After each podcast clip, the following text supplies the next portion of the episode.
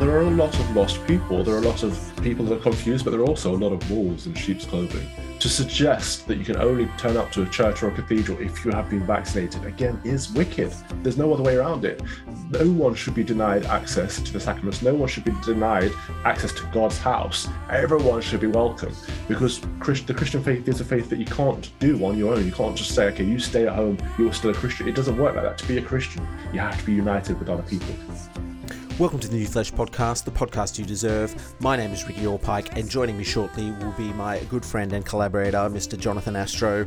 We are very excited today to bring you an interview with the one and only Calvin Robinson, direct from the UK. Calvin Robinson is a British political commentator, journalist, campaigner, and is in the final stages of training to take holy orders. He hails from the East Midlands, uh, has worked as a secondary teacher in the digital space, and has more recently turned to commentary, writing for the Daily Telegraph, the Daily Mail, uh, Christianity Magazine, The Sun, The Times, The Evening Standard, and more. He is currently also a presenter on GB News. Calvin, welcome to the New Flesh. Thank you very much. It's a pleasure to be here one thing Jon didn't mention there was Sky News. I, I understand you've uh, got a bit of a relationship there, and that's how I actually came to, to know who you were through uh, your interviews on Sky News. I'd, I'd like to know what's your impression of Australia pre and post pandemic? First of all, I love Sky News Australia. I think it's fantastic. Outsiders and the Rita Panahi show are great because they just say it as it is. And they get away with so much more than what we can do over here with our bloody Quango Ofcom. But as for Australia as a whole, what has gone on over there? Premier Dan Andrews, I, I, honestly think he is, you know, demon spawn. He's he's been loving it, hasn't he? He's been thriving in this environment of authoritarianism, and you know, he's he was clearly bullied at school, and he's getting his own back on the people. It's awful to see. But what's even worse is that people are going along with it, or people have been going along with it for the most part. Uh, I think there's been a bit more of a, a, fight back in Australia recently than there was at the beginning, but still, I don't understand why people went along with the draconian measures. Yes, well, it was six lockdowns and counting. Uh, well, at least I had six, but I think one of those was in Sydney.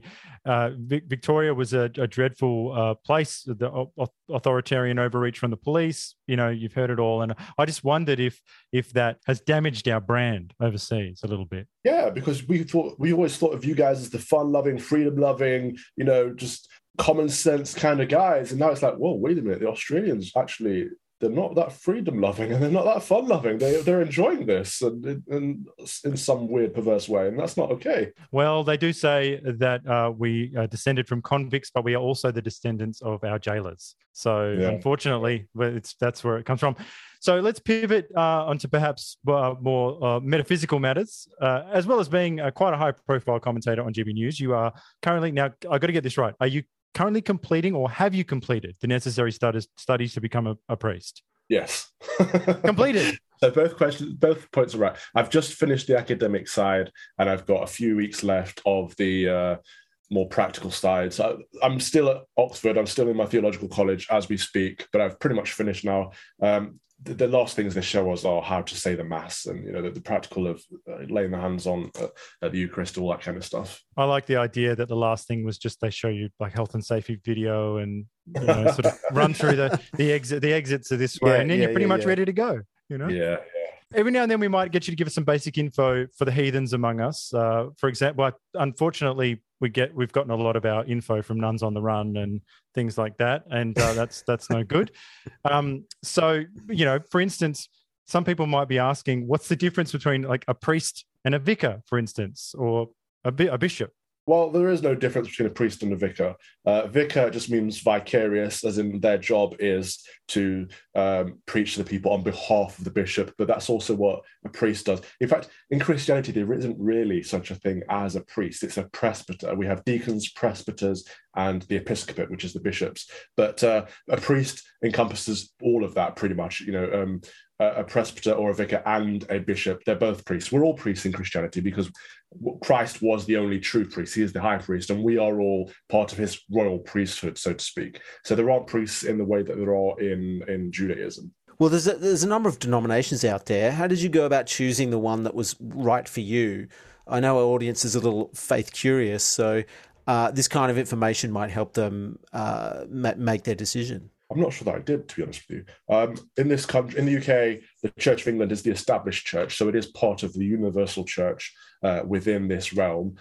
Um, if I was in on the continent, I probably would have been a member of the Roman Catholic Church. If I was in South Africa, I would have been part of the Anglican Church. And if I was in North America, I probably would have been part of the Episcopal Church just by birth. Um, I'm not sure it's, it's a case of choosing which is the right one for me because I don't think the Church of England is right in many ways at the moment. I don't think they're sticking to Orthodox uh, Christianity. I think they've gone uh, entirely woke on a lot of issues. So if I was choosing a denomination, I don't think the Church of England would be something that I would choose. It's something that I was born into. And it's something that I hope to at least have a, a, bit of an influence on and redirecting us back in the right direction, back towards Christ and back away away from all of the woke nonsense that's taken a hold of it recently. We'll definitely get onto all of that. But I just I'm I'm interested though, because if you really wanted to, you could become a Rome. You could get you got into Roman Catholicism, right, and then been part of the whole the whole deal. You know, where you get to get, you know, you've got the the the, the Pope and and what do they say? Bells and smells, right? Like this is. Yeah, yeah, yeah. We, I mean, we have bells and smells and all of that stuff um, too. Uh, but I'm an Anglican at heart. I don't you know, I believe that the Reformation was a good thing. I think the, the, Roman Catholic Church became too powerful, too political, too corrupt, and and veered away in many ways. And I think the first the Reformation was the first Brexit. So I am a firm believer in that and sticking to Orthodox Anglicanism uh, and not I'm not going down the, the, the papist route. Although I have a lot of love for my papist friends. I love mm. that the first Brexit. Yeah, that's that's that's a wonderfully controversial statement. I love it. That's wonderful. First time I've heard that. Well, it was. You know, no no foreign jurisdiction has power in this realm. The, the Queen herself is our sovereign, and no pope, no king abroad has any jurisdiction over here. Would you be able to run us through a typical day in the life of your studies, like from from waking until bedtime, like a day in the life of Calvin Robinson? A living history. Yeah, a, a day in the life of a seminarian. Uh, I tend, if I'm an, so I'm a sacristan, so I have to get up a bit earlier than everyone else because I have to set things up. So I get up at say six thirty, um, make sure the chapel is set up, so light the candles, turn on the lights, um, make sure the, the missal and the Bible are on the right pages for people to read, make sure the vestments are set out for the priest, uh, and get the wafers ready for the, for the Eucharist later. Just uh, prepare everything. And then I, I, open the doors at about seven. So people want to come in for meditation, they can do. And then at se- just before 7.30, five minutes before, I ring the bell for people to come down and we all join in the chapel for morning prayer, followed by mass. Um, and then after that, we tend to have lessons or lectures um, for the entirety of the morning most days until lunch at one. Face to face? Yep, yep, face to face. We've been pretty good throughout throughout lockdown. Our principal said I radicalized him. He got rid of mosques a long time ago, and he brought the choir back in and all that stuff. He's been great. Uh, so we have less an Oxford day tends to be lessons in, or lectures in the morning, and then in the afternoon it's your own time to you know, write your essays, do your reading, all of that stuff. And then we have evening prayer at 6.30 so i have to go set things up just before 6 in case people want to use the chapel for half an hour quiet meditation time before evening prayer. Uh, and what's good about that is that we center our day around our prayer life rather than trying to squeeze it in around our work. Uh, and it can be inconvenient at times you know if you want to go out so there's a nice event on in oxford or something you can't make it in the evening because you've got your evening prayer commitments. But i do like the idea that we are centered around Christ and, and we are committed to that prayer life. It's, it's very important to us. Um, so yeah, that's that's a typical day. And then we all have dinner about seven o'clock. Five days a week. That is, yeah, yeah. That's Monday to Friday, and then Saturdays are our day off, and then on Sunday we have commitments in the church. So there's a church, not just a chapel. We also have a church attached to the college. Um, so we all take part, or a lot of us take part in the mass, and other other people are in the congregation just a big commitment. A lot that like this is a complete opposite to to i mean you come from education. There's a lot of sort of excuse my french half-assed education out there. We seem to reduce the amount of time people are studying and reduce their commitments reduce every mm, reduce and reduce yeah. but this sounds this sounds like the the course that i kind of want to come and do it well, this is why I chose this place. This is the last true seminary in the United Kingdom. Everywhere else has gone fluffy. You know, turn up for prayers if you want to. You know, turn up for lectures if you want to. Here, if you're not if you're not at morning prayer, you'll get an email straight away and say, uh, "You went to morning prayer. We're worried. Are you okay?" Uh, but you know, passive aggressive. Why weren't you there? Because it's your obligation. Um, I like the idea of discipline. I like the idea of having obligations and committing to them. Uh, I think that makes makes you a stronger person. And I was the same when I was a teacher or a deputy head. You know, my, kids knew what, what the boundaries were, and we had firm discipline in place because that's how you thrive. Because you know, you, within the constraints, what you can do, what you can't do.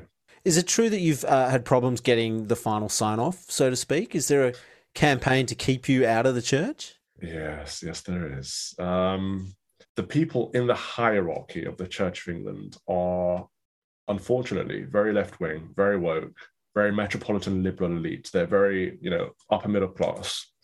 And there's a massive disconnect between the bishops and the people in the pews. I think the people in the pews are, you know, just normal English folk, uh, Daily Mail readers, common sense values uh, type of people. And they're being lectured to by Guardian readers. And that is why we are seeing the numbers drop in the church. That is why we're seeing a massive disconnect. It's, you know, most people in this country voted for Brexit, for example, only one bishop did, and he got dismissed and he got sent off to a, a, remote parish in the middle of nowhere. All of the bishops are Remainers. You know, we, we see them preaching about Brexit. We saw them talking about it and how bad it would be. We saw them talking about, you know, the, government and people uh, in the government advisors. Um, they're very hard line on left wing issues. They'll talk about climate change all day long, but they hardly ever come out and talk about Christian issues. They hardly ever talk about, you know, did, I, haven't, I, haven't, I don't think I've seen any of them come out in favor of pro life or um, addressing the abortion debate, which is very prevalent at the moment, or any of the, you know, this week they came out and talked about the trans issue and say said something along the lines of a trans person can only ever be truly whole when they've taken part on this this journey to to to tra- transition gender. I'm like, no, that's not that's not Christian faith. I don't know what you're saying there. I mean, I know you want to be a supportive person to a minority group, but that is not the Christian faith. You are preaching heresy and these are people that should know better. So, yes, there are elements of the hierarchy that are trying to keep it back. Unfortunately, they are very powerful. I have no power or influence in the church whatsoever. So, it seems to me that I probably won't be ordained after all of these years of training and formation and discernment and prayer. Uh, but God has a plan. I don't know what that is. I've just got to go along with whatever doors open to me. And if a door is closed, he will open another door. And if these people you know, in their wicked way, want to keep me out for their own political reasons, that is on their conscience, and they will be judged for that. You could start your own church there, the Church of Calvin. Yeah, but it's not about me, and it's it's always got to be Christ centered. And the problem with that, I mean, I could do technically, but the problem with that is there's no accountability, and I strongly believe in accountability. I don't, I wouldn't like the opportunity for my ego to become a part of this you know, I want to serve Christ, I want to serve the people. So I need a system with bishops and, people that are above me that I'm answerable to and all of that. I, I couldn't just set up my own church. I could join another organization or something, but it's all hmm. tricky. So you know, I, I and I, I don't want. To, I'm not here to get you to bring the smoke on these these bishops or to you know to sort of uh, start any beef. But I, I, am interested to know: do, do, do the higher ups live in metropolitan areas, or do they live? Do, do any of them live amongst the people? No, the bishops live in their palaces. Quite literally, bishops have palaces. Um, this is part of the problem. You know, and there's always that that humble uh, fake humility you know we saw during the lockdown when the church of england closed the churches which i think was an evil decision it was a wrong decision it's almost unforgivable to keep people away you know, we're a sacramental faith. To deny people access to the sacraments is to deny them access to Christ in a way. That is wrong. But while that was happening, and again, that wasn't the government guidance, that was the church's decision. While that was happening, the Archbishop of Canterbury got there on on TV, on in his kitchen, saying, "Yeah, we you know we have to stay at home, and we're doing this to to in solidarity with other people, etc."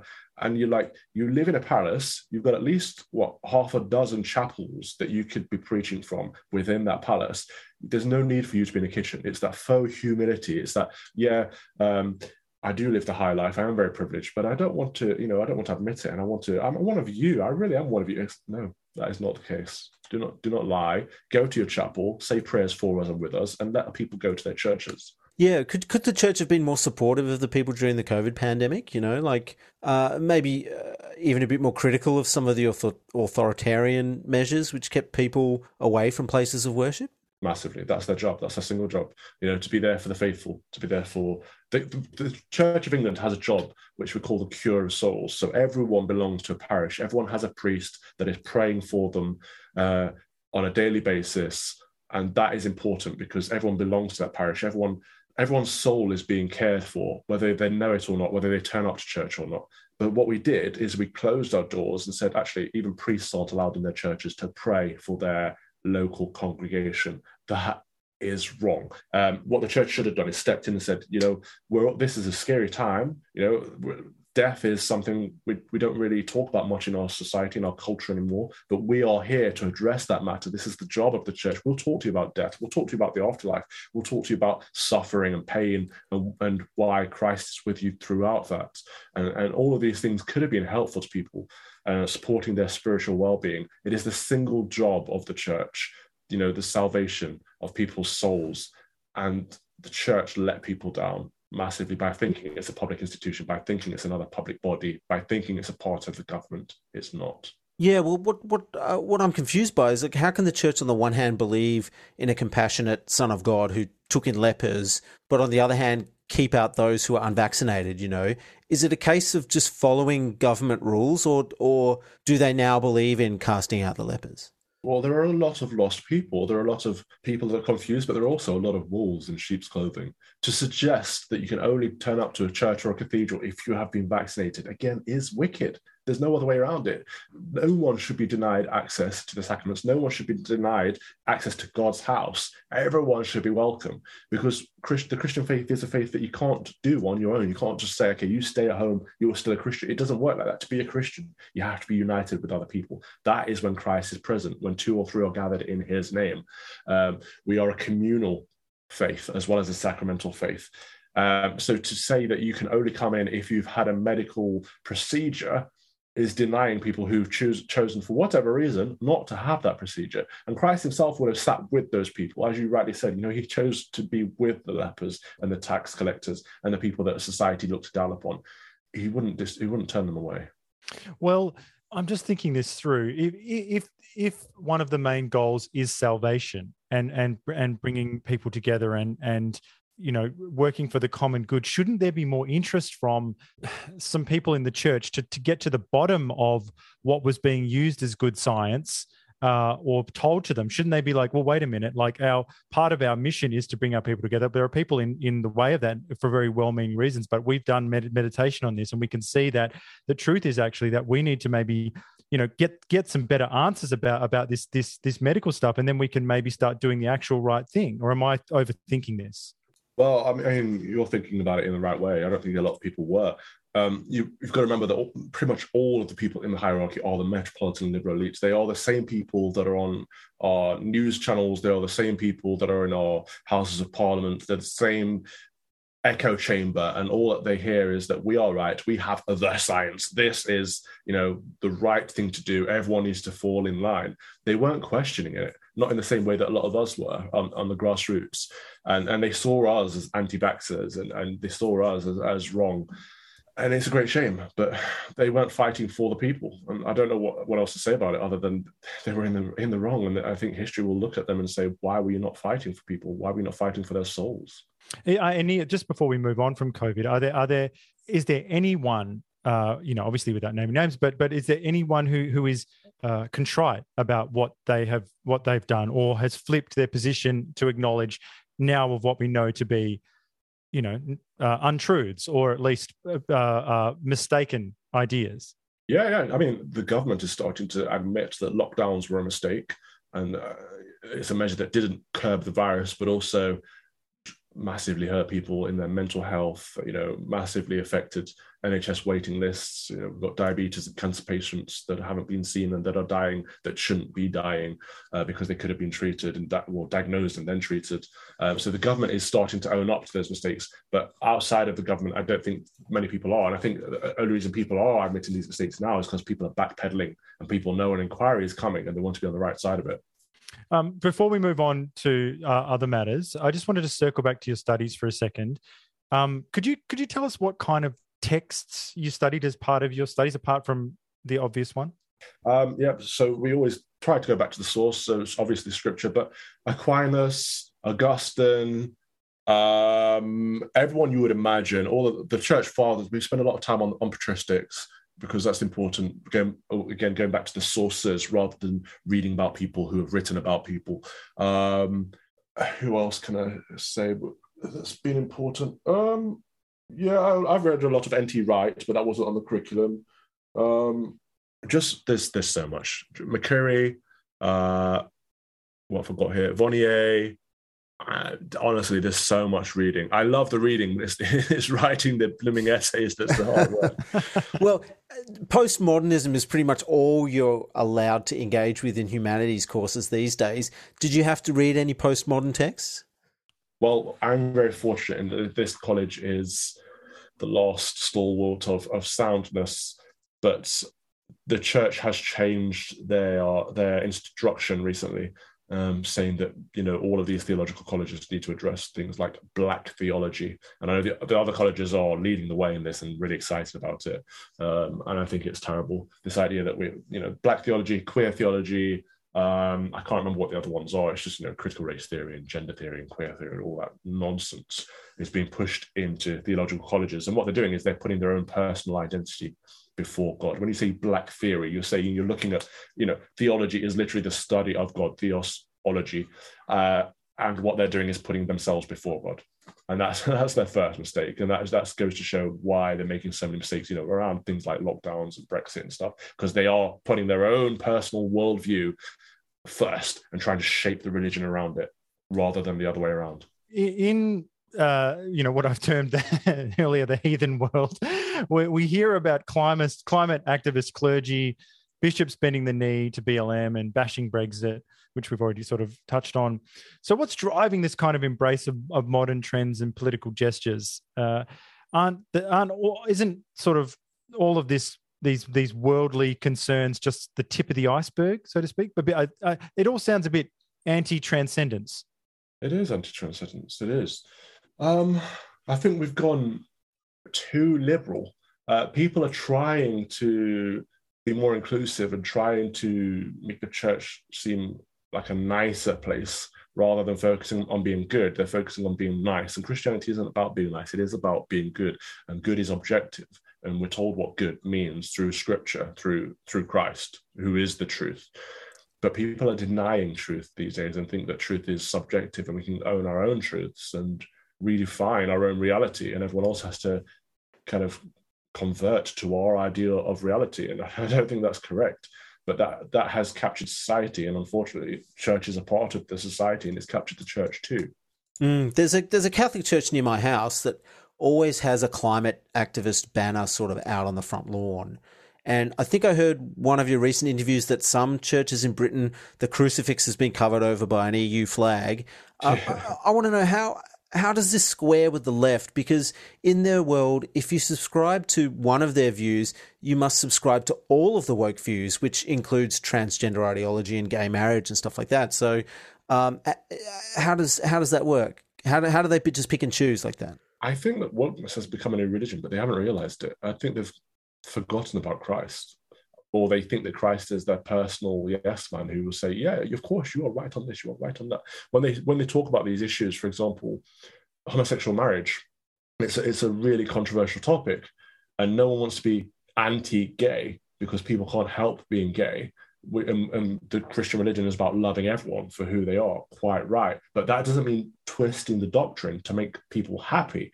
For, so, for example, in Christianity, it's a sin to have sex outside of marriage, and marriage is between a man and a woman. Therefore, if you are homosexual, it's a difficult life because you have you have to either choose to be a celibate Christian or you choose to live in sin. And that's not to say that you are sinful because you're gay or that you are a sinful person, because we're all sinful people. That is to say that you have a choice on whether to live a difficult life in Christ, in your faith, or live uh, what would be considered a more pr- promiscuous life outside of the faith. You can't do both. Now, people in the church want to say, well, let's just make it so that gay people can get married too. And it's like, but that's not what marriage is. Marriage is a sacrament between a man and a woman. If you want to change the sacrament, you're going to have to change scripture, and you cannot change the word of God. Uh, no matter how I get that they're well intentioned, it's like making people happy and, and and and being nice, but it's not about that. It's about you know truth, and we've seen this with the, with the trans debate as well. So I found that letter that came out this week from some high profile people, including a former archbishop, that said, To be trans is to enter a sacred journey of becoming whole to enter a sacred journey of becoming whole. Now, there's only one sacred journey of becoming whole, and that's uniting ourselves with God. And that is, you know, being baptized to enter his body, to enter the church, and to receive communion, to, to enter in his passion. Um, that's it. There is no sacred journey of becoming whole by being trans. That's that's a nonsense because man created man and woman, and they are the two sexes. That is it. Uh, if you feel uncomfortable in your own body, you need help, you need support, you need love, but you don't need to be encouraged to mutilate your body. That doesn't seem very right. And this letter went on to say people should be able to go to church without fear of judgment. That is, every church should be a safe space. You know, they're using their language uh, that affirms people in being who they are without fear of judgment. That is the least Christian thing I can think of. It's a priest's job. It's a bishop's job to talk about judgment we should all be the fear of god is literally what scripture is about we should all have the fear of god and we should all have that fear of judgment because ju- ju- the day of judgment is coming when we're going to have to answer for how we lived our lives and what we did um, so no one should be going to church without fear of judgment. I don't understand how they've gone so antithetical uh, to the faith. Oh there's so much in there calvin. I i i I also I just had this thought initially when you when you asked the question when you when you when you posed all of this. If you are have bought into this woke ideology and you're you're in the church, then aren't you coming across some awkward mind traps in that, you know, you said that to be gay is not a choice. And that's what we understood up until five minutes ago. But now we're being told through fluidity and self ID and all of this new stuff that, you know, from Stonewall themselves, we're being told that, in fact, all of this is a choice and that so that isn't that a little awkward isn't this this starting to get a bit weird well, you know what? I'm being charitable and saying being gay is not a choice. We don't know that because it's an area that's been taboo and scientists haven't been allowed to look into it. So there might be genetic factors, and there have been hints at this over the years, but no one's dared to look into it to find out are you born gay? Is it nature? Is it nurture? Is it a combination of the two? We don't know because no one dares to touch it. But I'm being charitable in assuming that people are born gay and they can't help it, they can't choose it. But as you say, woke doctrine changes, woke doctrine shifts all the time. This is why you can never be truly woke because you'll always be cancelled by something because you can't keep up to date with all of their their their shifting moralities. Uh, which is why I think that having a true faith, having the true faith, is better than being uh, part of the woke religion. I don't understand this because isn't a church the only place that like a proper bigot and a trans person could probably sit next to each other and be into the same stuff? it, is, it is supposed to be uniting. It is supposed to be, you know, so we form our it's all about identity politics and we, we're supposed to form our identity in christ we're supposed to say look we are made in the image of god um, he has designed us as we're meant to be and we're all united in that and our identity is all in christ we are christians first and foremost and if more people did that I think there would be less identity politics. But even Christians these days are, are, saying, you know, as we saw with things like black theology, I am a black Christian, I am a gay Christian, I am a insert my own personal self-identity criteria before my faith. And that's dividing people because we can't help these immutable characteristics. Uh, we can't help being gay, mixed race, white, uh, Chinese, uh, whatever uh, thing that people are putting before their religion. You can't help those things. So why are you identifying as them? Mm. Well, what what is the principled Christian response to woke ideology in, in your view? I think it's to ignore it. I think the Christian faith should, you know, it shouldn't be chasing these woke liberal progressive ideas. It should be quite quite static. I mean, there's always room to discern and there's always room to pray and and and learn new ways of looking at things. But as a whole, the faith is quite static in that it's it's countercultural. It's something different as society goes in peaks and troughs, and and we we alter what we think is acceptable or not acceptable, etc. The faith remains the same. So as people are getting fed up and lost in society, they should be attracted towards the church, which is offering something different. It's, it's a shining light in an ever darkening world. It's, it's offering uh, faith, hope, and love um, based on a moral code that you can read and doesn't change uh, from day to day. You know, people like J.K. Rowling, who were held up as heroes one minute, are cancelled the next because they're not progressing with the woke movement. You know, in the Christian faith, there is isn't, isn't progress in that sense. It is in we know what it, we know what's right, we know what's good, and that is universal. Um, so it's offering something different and countercultural, and and I think that's what it should be doing, and it should be ignoring the woke things. Um, climate crisis is is a good one because as Christians, it's our job to steward the earth, to protect the earth, absolutely, because it's, it's God's creation, it's nature, it's beauty. But at the same time, we should be jumping on board with a political movement that is rooted in debatable science. Um, and we shouldn't be preaching about that political movement at the pulpit. We should be preaching how we as Christians can be stewards for our environment. We shouldn't be saying, look, by 2020, uh, 2050, we need net zero, carbon zero, uh, cut the emissions by this, that. And the, the two things don't join together. Um, and we should just leave the secular nonsense to the secularists because there are plenty more of them than there are us. So what would what would your response be? You read I think was it a newsletter just a second ago from about that those trans issues. What would what would you know your Christian response like if you were on a, to offer a a, a, logical um, sort of alternative to that? What what what would what would you say on on on the on that issue? I'll say the church is a safe space, absolutely for everyone. Everyone is welcome to come to church. Uh, everyone is welcome to be joined, uh, to join rather to be changed through a, an experience with Christ. We are not here to bend the church to societal norms. It's the other way around. We are here to be bent by the will of God and to be changed by the will of God. And the church is there for trans people just as it's there for every other kind of people. Um, if you're feeling lost, uncomfortable in your own body, you don't know where you belong in the world, come to church, read the Bible, speak to God. You know, say your prayers. We'll show you how to pray. We'll pray with you. We'll, we'll show you that you're not on your own in your suffering, not just because we're with you, but because Christ Himself is with you and He died for you because He loves you. And we'll talk about love. And that's far more important than pretending that what you're doing is right. We can't, we can't, you know, it's, it's like it's like when you've got a child as a parent, if you've got a child and they're doing something that is harming themselves, and you're like, and you're just pacifying them and saying, "Oh, that's okay. You do what you need to do." It's like it's your job as a parent saying, "No, we don't do that because you'll get hurt. You know, don't touch the oven. You'll burn your hand." Um, it's it, discipline and and rules are important in life as much for adults as they are for children. And to, to suggest that we're going to let people hurt themselves isn't loving. That isn't kindness. It's neglect. Well, you mentioned J.K. Rowling a moment ago, and uh, one of the hallmarks of Christianity is the importance of redemption and forgiveness. And these seem to be completely absent from the woke or the intolerant left.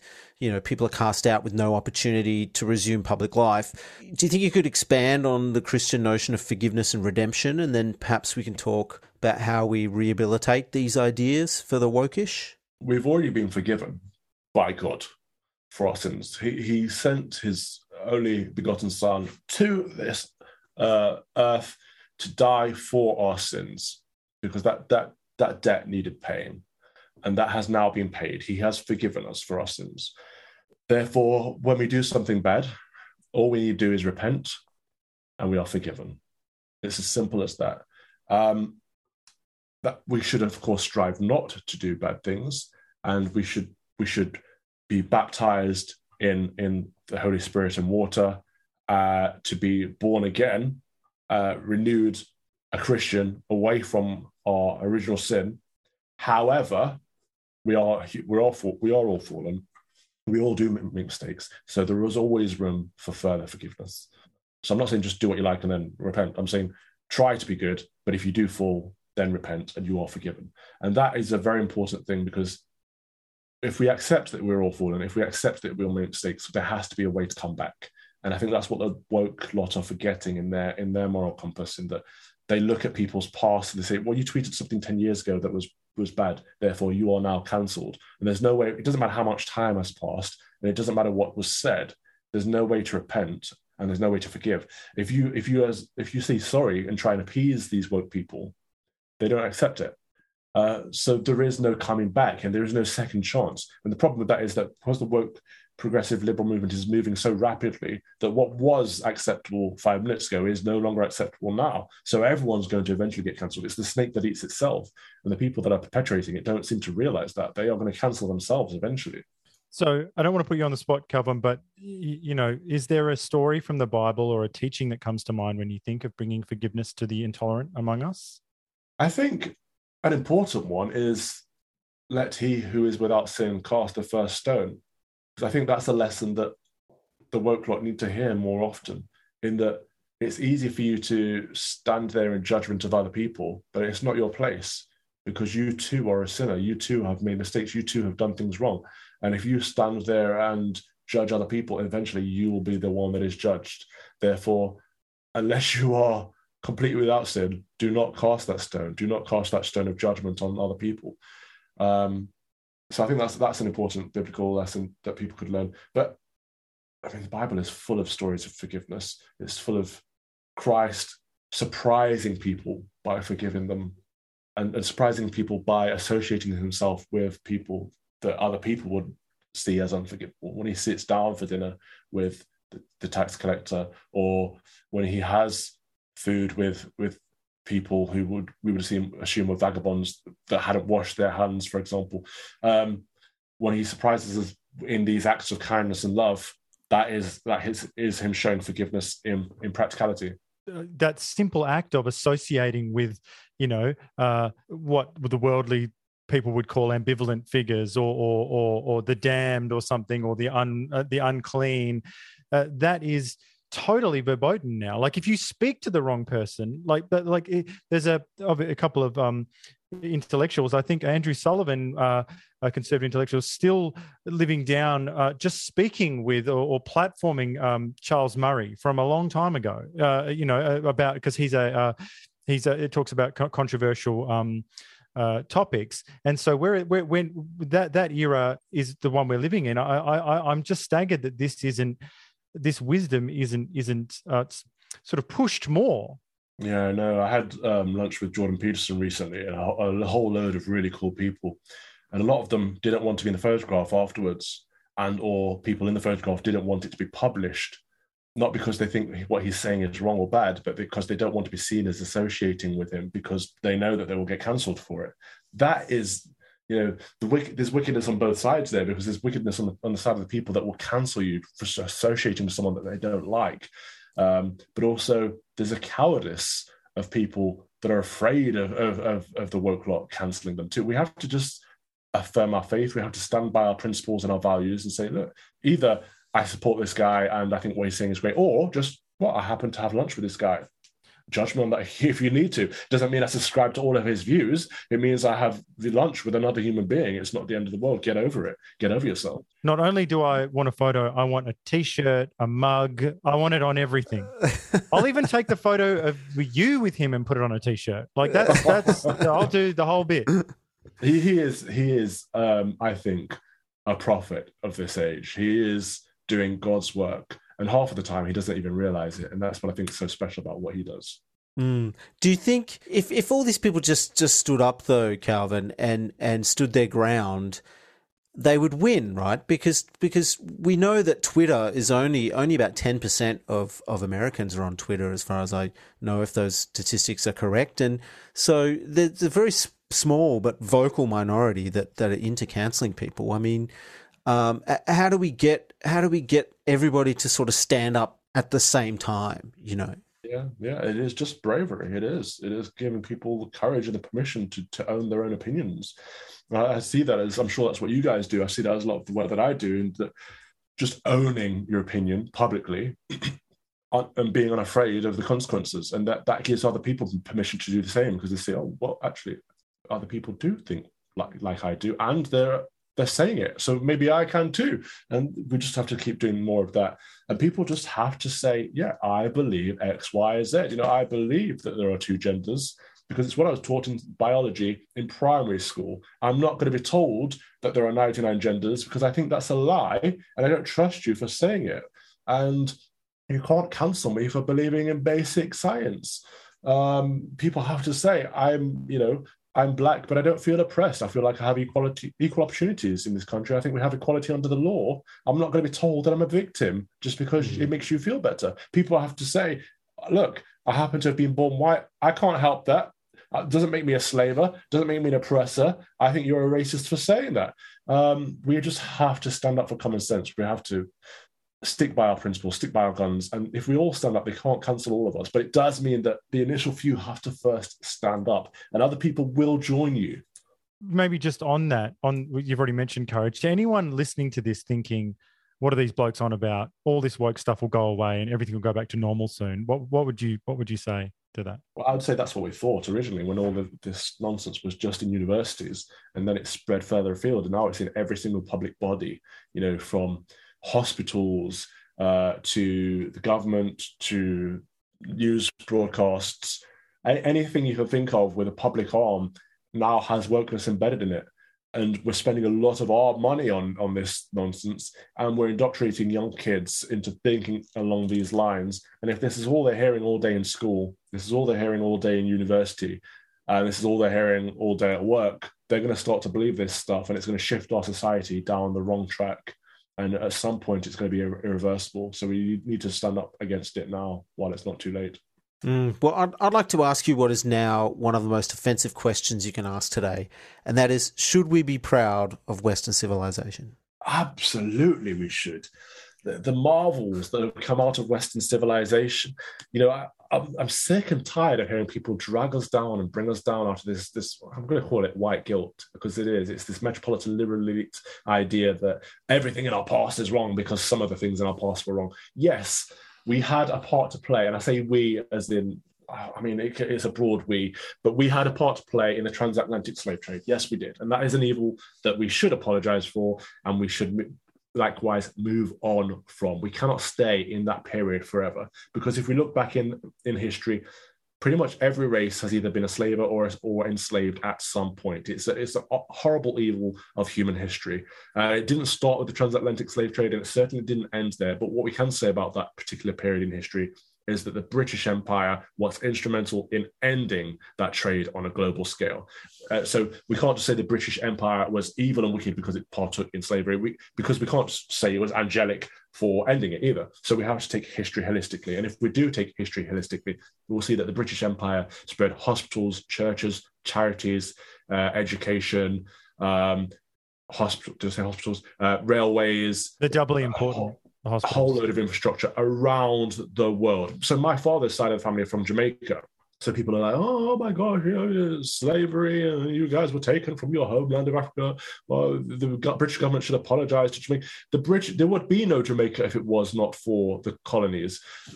Every single thing there was built and maintained for the empire. And this is why the vast majority of people in Jamaica, st- uh, in the latest poll, voted that they think they would be better off if they remained a colony of the British Empire, believe it or not. They believe they would be economically better off. And I too I too do think that because we were stronger united. It was a, a global uh, effort to improve civilization, and they didn't get everything right, but for the most part, they did. They did a lot of good around the world. So, what did you think when you saw people across the West tearing down and defacing statues, writing racist beneath Churchill's statue, or those monstrous, uh, uh, violent riots in Portland with with mayhem, tearing tearing down well everything in sight. Really, um, I'm also thinking of the case of was it the Colston Four? Mm. I think from from Britain. I mean, what what what did, what did you make of all of this? Just ignorance, isn't it? Really. Um, I was at 10 Downing Street this week and I post posed with a photo of Winston Churchill because he's a bit of a hero of mine. Uh, I think he's probably instrumental in, you know, one of the solo figures in history that helped prevent fascism on a global scale. I think that's something to be admired, to be honest with you.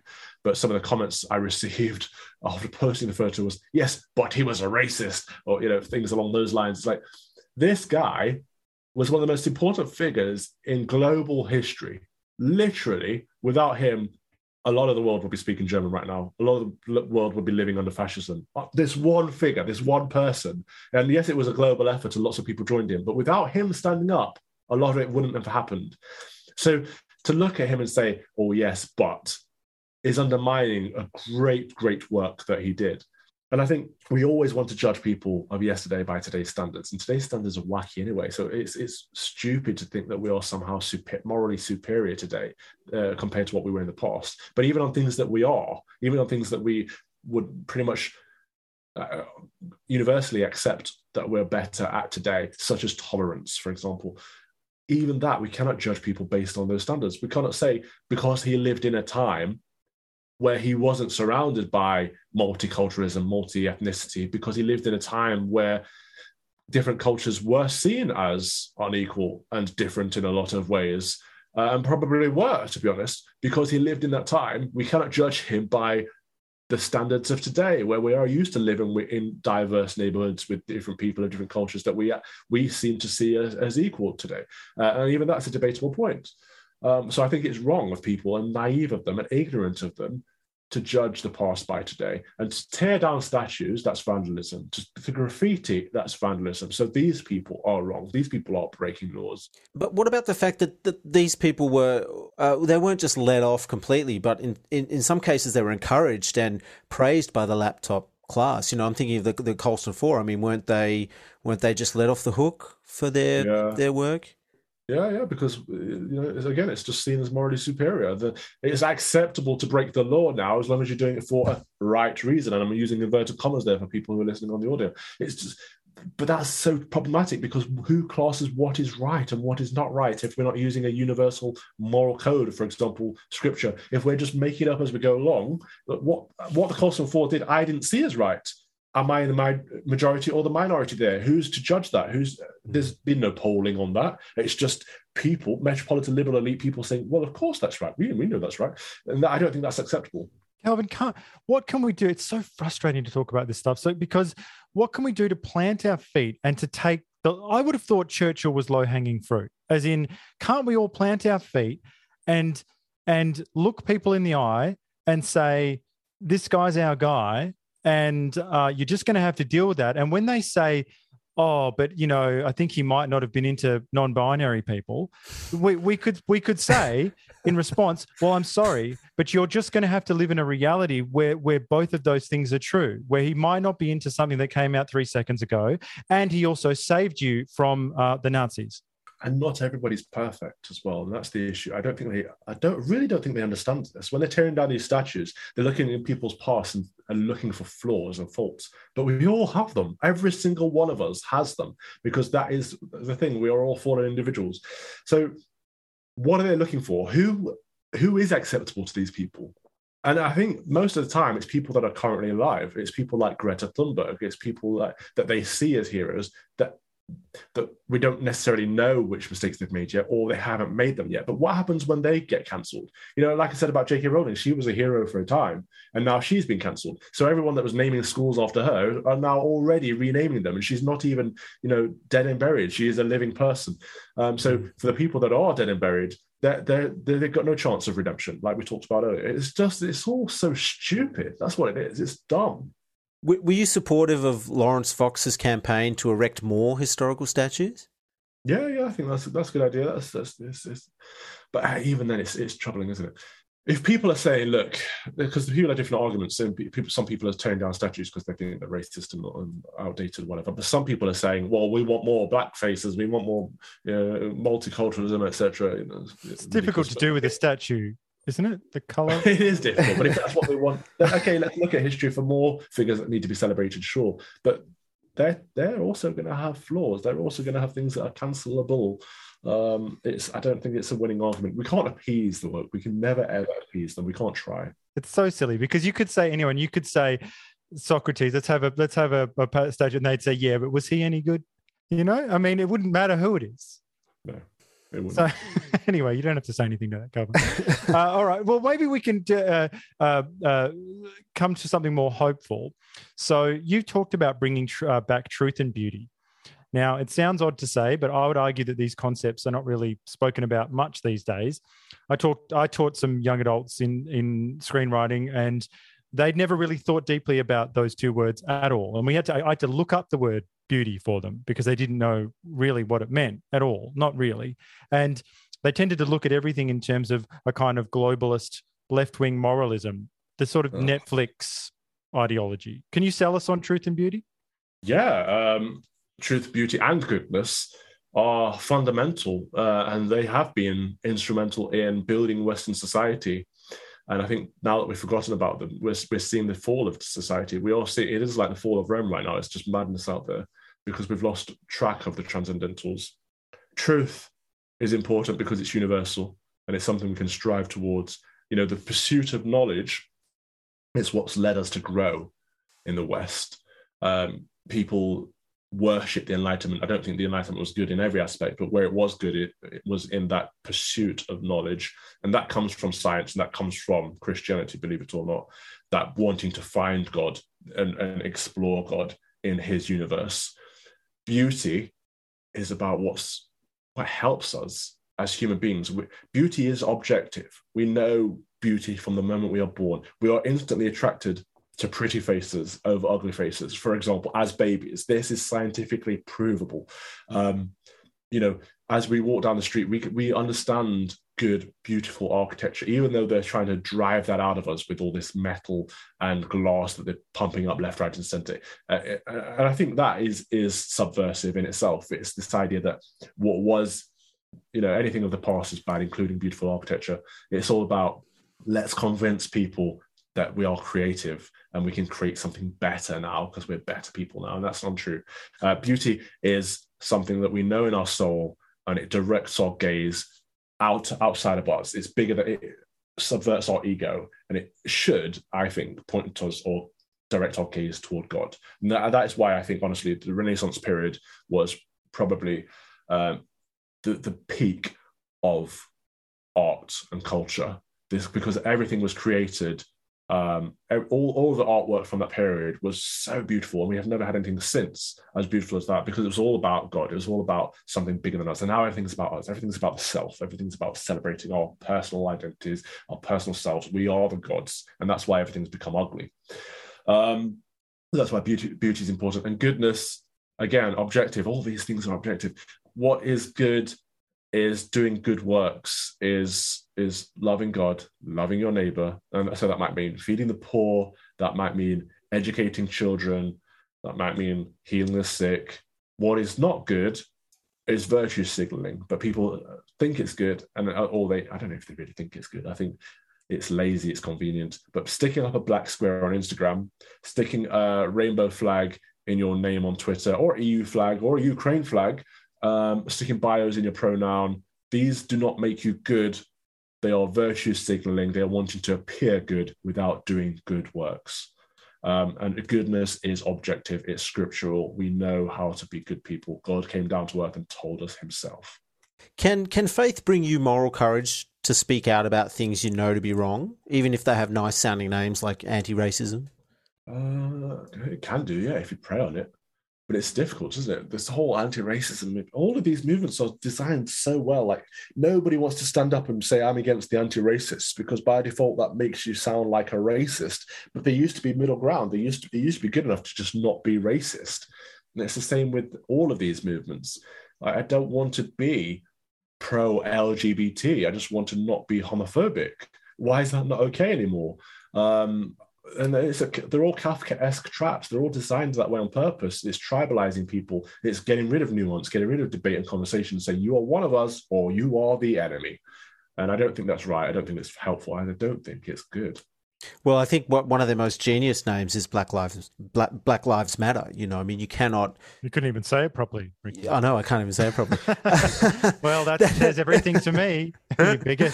well, you can't say you're not for black lives you know i mean that's that's the genius that the left uh, the left is just genius with with the way they uh, they play with words you know i don't think we we give them enough credit for that really no they are smart in that and it is naturally divisive because what's you know, of course, of course, Black Lives Matter. No one's saying they don't matter, but putting that argument forward suggests that there are people saying the opposite. And to come back and say all lives matter which is the actual truth, just makes you sound like a bigot. So, Calvin, I'm very confused as to why the church wouldn't want strong voices like yours in the room. Isn't there a proud tradition of discussion and robust debate going back centuries? You mentioned all those texts you're reading. Isn't this the whole point of theology to sort of de- derive the clearest message from from the text? Yeah, um, but they don't want to be. They don't want to tell people that they need to repent. They don't need to. Talk, they don't want to talk to people about sin and they don't want to talk to people about universal truth. They want to be seen at the moment as being nice. Um, they want to say, you know, like we, we saw with the statement, if you're trans, you're, you're looking for your whole person. They want to say, we are a safe space. They want to say, um, you know, we believe in the climate crisis and we need to be doing better. We want, they want to say that black people are oppressed and that the church is institutionally racist, as is the country. We need to be doing better. What they don't want to do is stand up there and proclaim the, the gospel. They don't want to say that there is one true God and we, they don't want to convert people. They don't want to um, make disciples of, for example, all these Muslim immigrants that are coming to this country. No, no, no, that would be bigoted. Um, they don't want to affirm Christian values of one man, one woman is marriage, because of course that too would be bigoted. In fact, I think that they think that the Christian faith is a bigoted faith, and, and they've lost. They don't. A lot of them don't seem to know Christ anymore. They don't seem to adhere to His word, um, and they they they're on a moral superiority complex. They think they're better than the faith now. That's troubling. Well, I think it's probably time we, should uh, wrap this up for you, Calvin, because I know you have uh, uh, pressing engagements.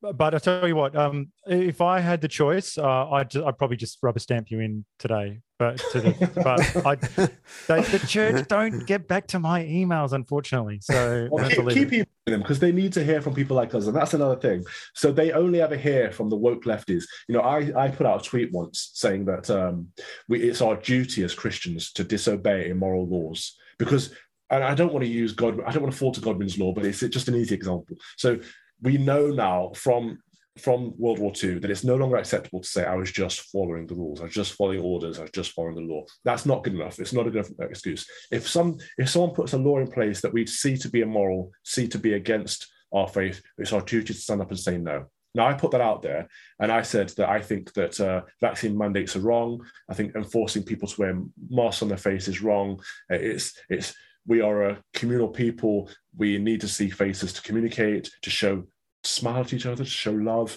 This is all very Christian thing. Now, they had the hierarchy had a complaint about that, I believe. I haven't seen these, I never see any of these complaints, um, suggesting that Calvin Robinson wants my vulnerable wife to die because he's anti mosque. Now, that is clearly not what I'm saying. I don't want anyone to die. I'm, a, I'm coming at this from a positive perspective. No, but you would say that. You would say that. That's This is just a big ruse but they only ever hear from these bloody wet liberals who are looking at everything that I'm saying in bad faith, and they need to hear more from good, solid Christians that believe in the faith and say and, and support the gospel and actually think that common sense is a good thing and not something to be sneered at. So they do need to hear from normal people like us more often. Uh, so it, keep writing those letters, I would say. well, how can people see your work or hear your read your work, Calvin? Um, I'm afraid that any moment I'm going to get, get banned and blocked on Twitter, but I am Calvin Robinson on Twitter, Facebook, Instagram, Gettr, uh, all of those things. I'm Calvin Robin Hood on TikTok because I didn't manage to sort that name out, but I'm everywhere, all of there. If you want to read my Telegraph work or my Daily Mail work or my Spiked work, just Google Calvin Robinson and it'll come up anyway. And we have a, one final selfish question. Oh, absolutely. Everyone should tune into GB News, absolutely. But final question yeah. from us is what are you reading right now? We'd love to know what people are reading. I am reading, um, I'm reading Brideshead Revisited, and I'm also reading Anglican Ecclesiology by Bishop John Fenwick. Oh, yeah. Yeah, just a nice. I'm reading some fiction and some light. non-fiction. Some weekend reading. Brideshead Revisited and something light as well. Yeah. Okay, very good. Well, it's been an absolute pleasure and a privilege. Thank you so much, Calvin. It has. Thank you. God bless. Thank you very much. Guys. Thank you. We'd love to have you back sometime, but when you're a priest. Thank you.